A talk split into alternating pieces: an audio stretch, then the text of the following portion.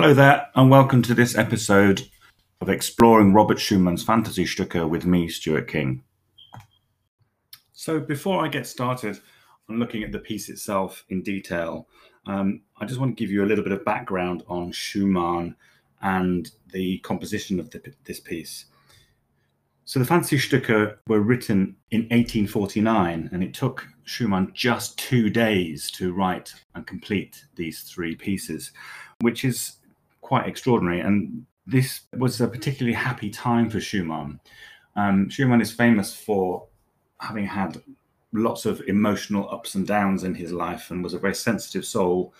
He tried to commit suicide um, in 1854 and ended up um, in a institution at his own choosing um, and died there from pneumonia just two years later and his life was a, a series of ups and downs. But fortunately, these um, fantasy pieces date from a period when Schumann was in a good frame of mind and was in, was happy. One of the things that I found interesting when I was researching these pieces was um, Schumann's obsession with pseudonyms and um, names and disguises. Um, he was fascinated by um, people who used pseudonyms the characters that they decided to embody by taking on a different name. And this fascination um, is something that started in his youth and carried on through his entire life. In fact, um, the idea of musical letters corresponding to a person's initials is something that Schumann took very seriously. This began with him enshrining his beloved Clara Schumann, or Clara Wieck, as she was originally, um, as she became his ABC. So Clara was the C, and he had two different nicknames that he coined to represent the two different sides of Clara's personality her sweet side and her perhaps more fearsome side.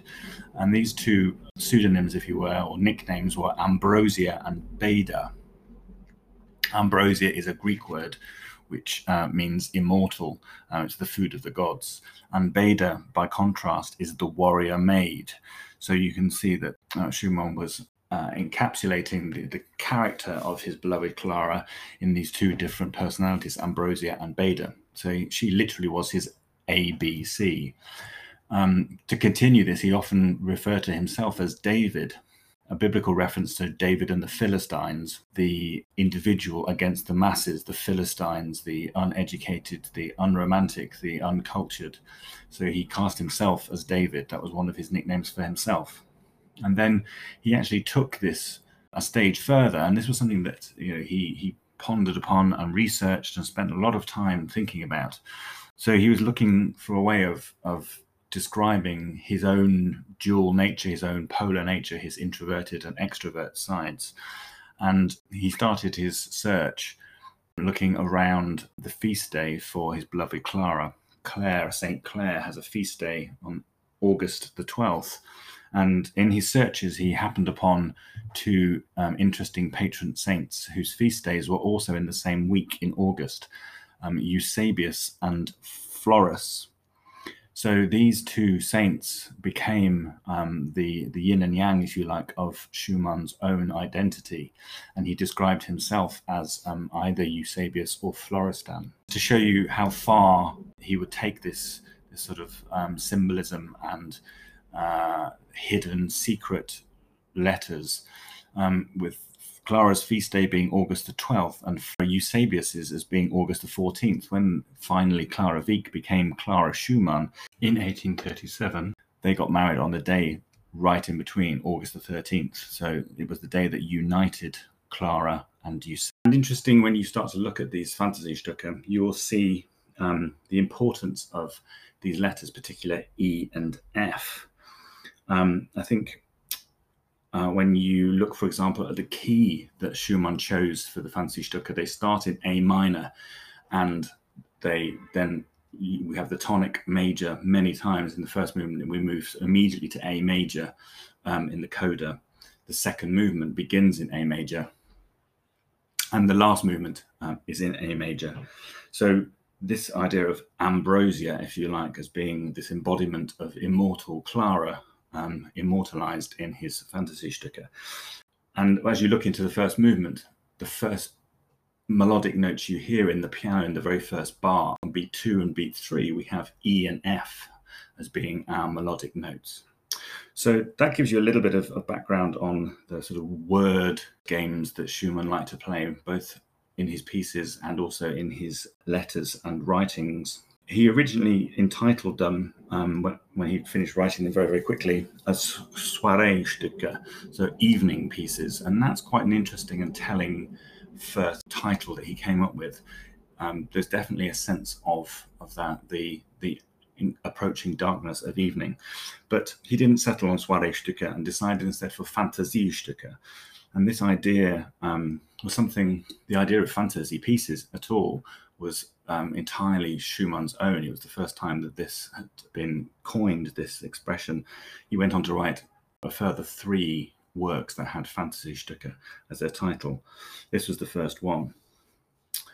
So, this idea of what is the fantasy? The characters in, in all these three pieces are constantly shifting, and I think this is why he, he elected to, for the, the title Fantasiestücke, because the moods are constantly shifting. Again, this idea of Eusebius and Florestan, these two opposing natures, one happy, one sad, one extrovert, one introvert. And so, even though the pieces last only eight or nine minutes in total, they encapsulate lots of different shifts of mood so, looking at the first movement, which is marked Zart und mit Ausdruck, tenderly and with expression, I can remember playing this piece for um, my teacher at the Guildhall School of Music and Drama for the very first time. I think I was about 15. And she said to me something that has stayed with me ever since, which is the trick to playing this first movement is not necessarily the notes themselves, because when you look at this first movement, it looks quite benign, it looks quite straightforward yes, there are a few tricky leaps here and there, but basically it, it looks on the page as if it's, it's relatively straightforward. And she said, it's not the notes themselves, it's the spaces in between. And this was a, a new concept to me, age 15, um, which was just thinking about how we get from note to note, how smoothly we can make our legato playing of all time, this first movement and I spent a long time working on it with her, and in in many years subsequently. So some of the things that I think is important to, to notice is the use of the semitone. Now, this isn't anything groundbreaking, and you'll find many other pieces that have a similar use of expressive semitones. But when you start looking at this particular piece and this idea of how we get from note to note, you fully appreciate how sinewy the melodic line is and how all of the expressive points that you have along this smooth legato line are semitones.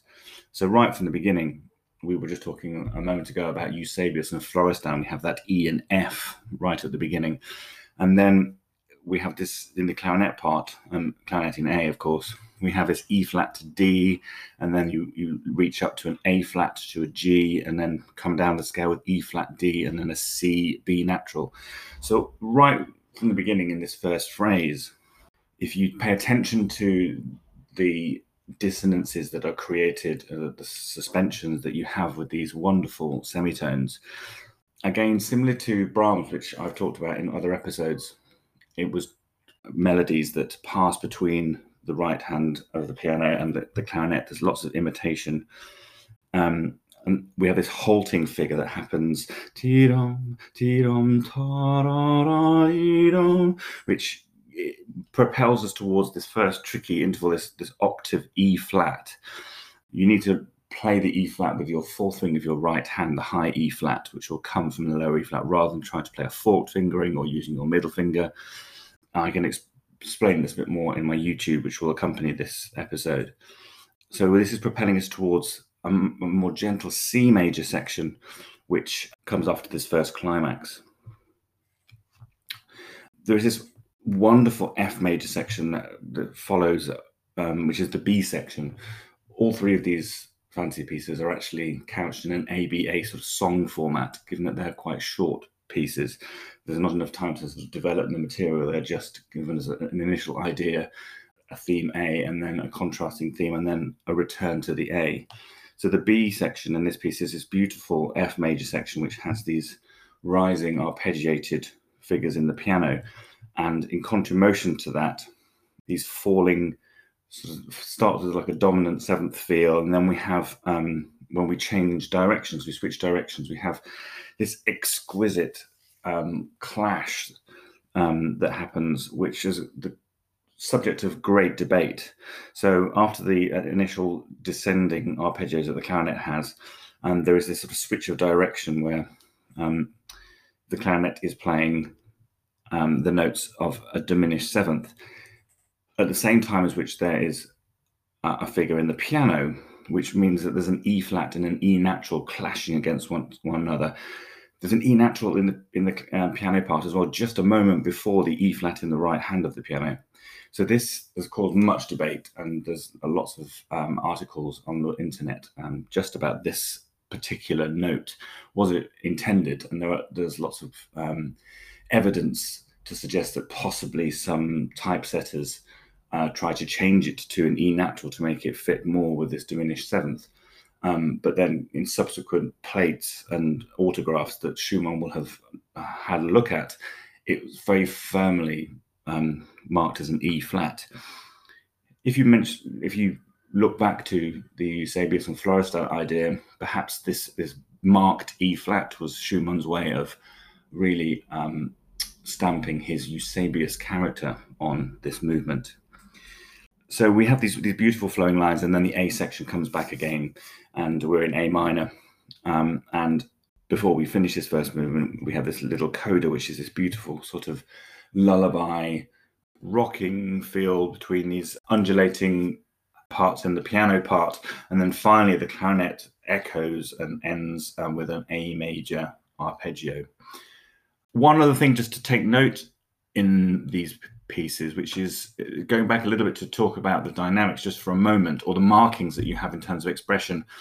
A lot of these romantic composers have their own particular style or particular way of writing. And Schumann developed this way of showing how he wanted things to be expressed by using a very small little set of hairpins, a little tiny kind of mini crescendo up and then decrescendo. It looks a bit like two accents back to back. And we have this right at the beginning of the piece uh, in the clarinet part um, on the second note, on the second bar, on the A flat. There are these little kind of, it's just a little emotional um, push. Um, so the, the, these kind of these this hairpin up and hairpin down kind of shows that he wants to kind of you, you to emote on that note. This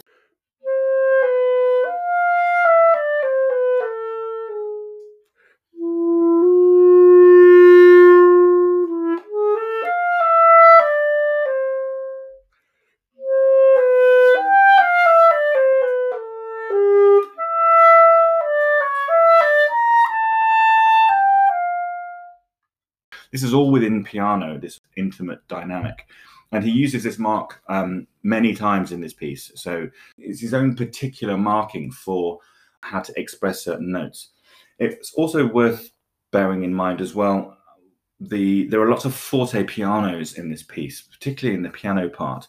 When we have forte piano, yes, its crudest form means forte and then piano, but it's a way of emphasizing a note and it's relative to the dynamic that phrase is um, is marked in. So if you've got a forte piano within piano, it's not a real forte on top of that piano. So we don't want it to stick out too much. So, for example, in the very first bar, in that E and F that the piano plays, there's a forte piano on the F. And at this time, it was it was a, a slower decay, so kind of a, a, sort of an expressive accent, very much in the same way as the Brahms later he he created his own expressive vocabulary, and obviously he was very influenced by Schumann. So all the way through this first movement, we have forte pianos, which they're not too hard edged; they need to be soft and always expressive and relevant to the dynamic that um, they are expressed within. So at the end of the first movement, we have this mark which is very important not to, to miss, attacca, and that takes us straight through into the second movement. So the second movement is in A major and is marked lebhaft leicht, which is lively and light. and immediately the piano has these sort of jostling, eddying uh, triplets with these expressive hairpins on the first and third beats in the first bar.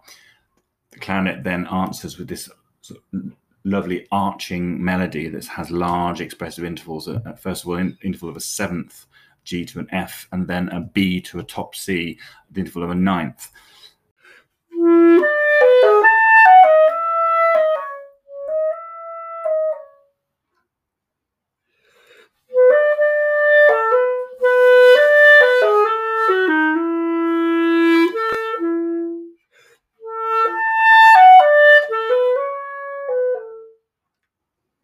Second movement. We also introduce in this movement um, sforzando pianos, having just uh, talked to you about um, forte pianos and that they're an expressive accent. Sforzando piano is much more of a little shot of electricity, a bit of excitement. This is a, a more agile movement than the first movement. And so sforzando piano is more in keeping with this sort of sense of the energy that is required on, on the tops of some of these phrases each of the clarinet phrases has this little echo, which is uh, marked pianissimo. So there's always this afterglow, if you like, uh, an imprint left behind by the first phrase. And this is a, a feature all the time underneath whilst the clarinet is playing this, these luxuriant melodies. The piano is very nimbly uh, describing triplets underneath. So there's this, always this sense of forward momentum. Often phrases have this sort of eddying quality where the right hand of the piano is playing mm, bugger mm, bugger mm, bugger bugger bugger. So often at the ends when we have these these afterglow moments in the clarinet, you have this sort of this sense of um, there being kind of activity underneath it. Also, another feature of this the first part of this, the A section of this second movement, are very quick crescendos. If if the first movement has all been longer and and we have the sinewy lines in the first movement. In the second movement, we have there's much more of a sense of, of propulsion, of forward motion. And the characters, when we have lively and light at the beginning, I think the, the character there is definitely a sort of a feeling of confidence and vigor and alertness to the first part of this second movement. This alertness then transforms into cheekiness, scherzando almost. It's not marked scherzando, but the, the middle B section, which is in F major, has these wonderfully playful triplets that are started in the clarinet and into the piano and back again. And it's this the eddying feel that we had in the first section is now turned into a sort of a, a game of uh, cat and mouse or um, hide and seek. Again, the clarinet has these wonderful arching, expressive phrases with the, the mini crescendo diminuendos and these little acciaccaturas that Schumann throws in, perhaps not really realizing that they're actually very difficult to play on the clarinet. They're very awkward. We've got four flats in the clarinet part. Um, so we're in A flat major, very sticky part of the instrument, and that's often um, a real challenge to get those to speak really clearly.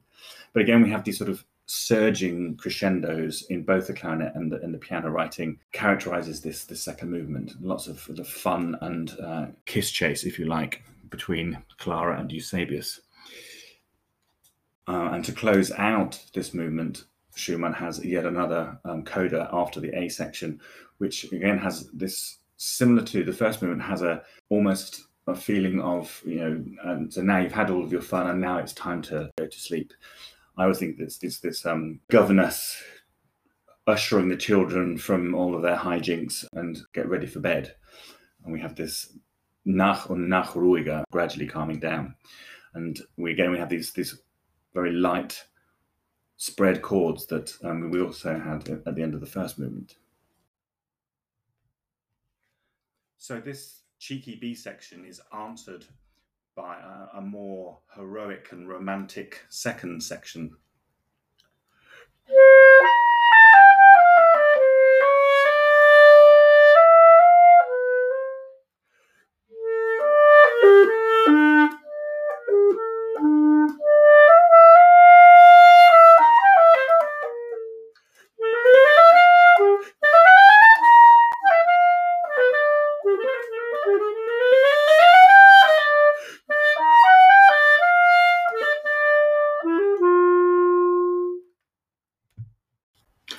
don't be fooled by these very light touch final chords of the second movement, because no sooner have you turned your page over, um, we have rasch und mit Feuer, and this almost falling forwards, tripping over yourself, tripping over the, as you fall downstairs, first bar of, the, of this last movement.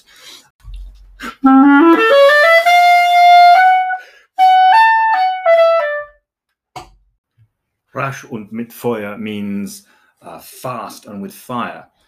Um, and in this first bar, there's this incredible tumult of triplets in the piano part and duplets in the clarinet part, neither of whom start on the first beat of the bar. So there's this kind of cascade of notes that um, lands on the second bar um, with this uh, appoggiatura that we have that is is this kind of halting quality um, that marks the beginning of the third movement.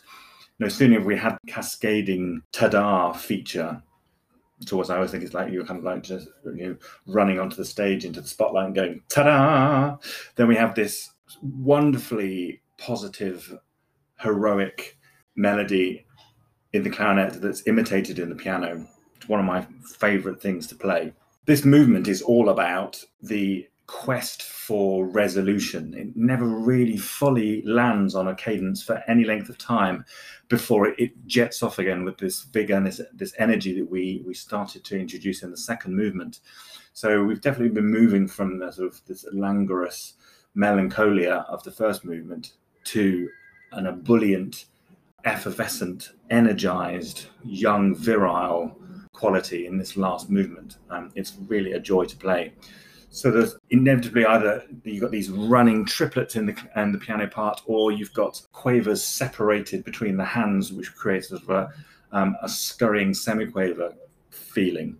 And in between these figures, right in, in the first paragraph of, of this last movement, we have these forte chords in the piano, which are marked with very decisive accents and reiterated both notes are reiterated with forte and forte again right next to each other. It's quite hard to see on the, the score that i'm using because one quaver is at the end of a, a, a, system and the next system starts with the next one. So you don't quite see them because they're always separated by by line break. Um, in the clarinet part interestingly Schumann did, opted rather than to make these like these sort of hammer blows, which they kind of feel like in the piano, they're like a jun jun, a real sense of uh, finality, and you know, as if you're almost being told off for being too extrovert. The clarinet part is slurred over. Now, I think when you're doing this with a pianist, actually, the thing to do is to try and in some way match this sense of forte forte. This is a, a marking that you'd see quite a lot in romantic period music, and again, it it draws us back to this idea about trying to reinterpret the under, our understanding of what dynamics actually mean. It's it's to do with character much more than um, an empirical loudness or softness. So this this first sort of tumbling figure that you have at the beginning, um, then is answered with this wonderful extrovert, arching, confident phrases in the clarinet.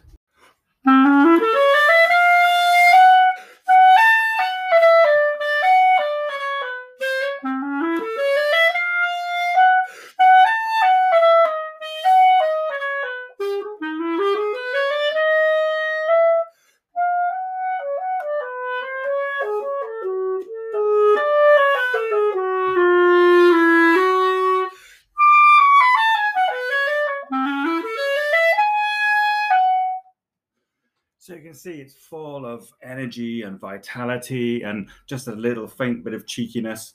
And this really does feel like Schumann is on top of the world and really feeling like he's um, he can he's swashbuckling, he's full of um, full of energy, and I, I absolutely love it. But as I say, these are these sort of arrival points, these rushing points that we arrive at. No sooner have you arrived at the cadence, then you're you're tumbling forward again into the next section. And this goes for the B section as well. So we've had this wonderfully upbeat uh, A major section. But no sooner do we get that um, the, on the repeat, we have this switch to A minor again.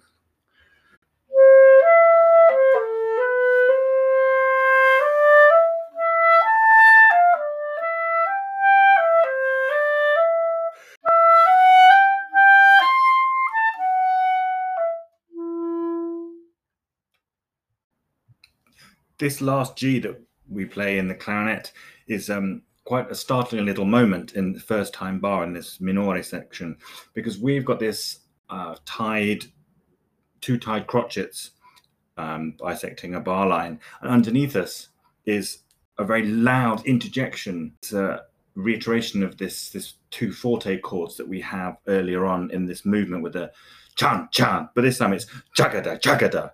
It needs mu- a great deal of space. It's almost like um, a shudder. I always think so. We have this ta di da di da yagada dagada, and usually pianists they need a lot of time just to make sense of these two um, very affirmative downbeat feeling chords that are both marked forte, and the right hand has accents, while we're just playing this rather oblique tied G across the bar line. So when we're looking at the clarinet part, we don't always appreciate what is going on underneath us, and that's certainly one of these places where we have this uh, very innocuous looking marking in the clarinet part, but underneath this is something really quite sort of tumultuous feeling, this sort of a little bit feel of a shudder. So um, something else to um, to notice that's in a similar vein to this kind of shuddering feel is an incredible marking that Schumann puts in the next section when we have this this wonderful continuation of the minore, the second part of the minore section.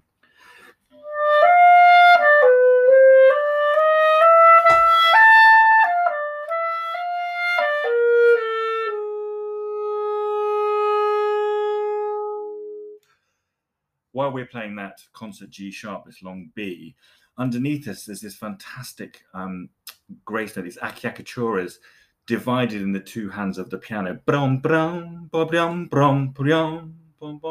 they've got sforzandos on each of them, and they're separated by um, a, a quaver triplet. So they're they're just it's again this idea of handing them from one hand to the other, and it's got this incredible emotional qualities. It really this idea of sort of like someone walking over your grave is the only way I can describe it. There's, there's something slightly um, dark and perhaps even malevolent underneath this this seemingly beautiful expressive tune. Immediately after that, again we have the same music as we uh, we opened with.